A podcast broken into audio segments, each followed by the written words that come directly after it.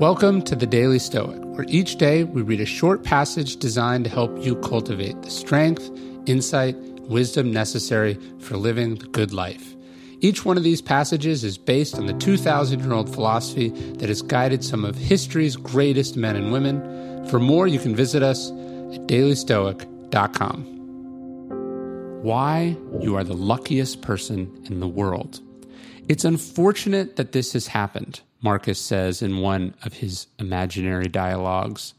Then he corrects himself. No, it's fortunate that this has happened, and I've remained unharmed by it, not shattered by the present or frightened of the future. It could have happened to anyone, but not everyone could have remained unharmed by it. This is the conversation we need to have when bad things happen. That car accident, that bad turn of the market, that messy breakup. Sure, we'd have rather none of it happened. But in a way, isn't it better that it happened to us, someone as strong and well trained as us, rather than to someone more vulnerable?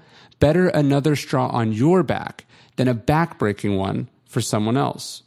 If you can start to think this way, you'll realize just how lucky you are, even in the middle of so called misfortune. Not everyone has what you have. Not everyone has the ability to rebuild like you do. Not everyone has the perspective to see the bigger picture.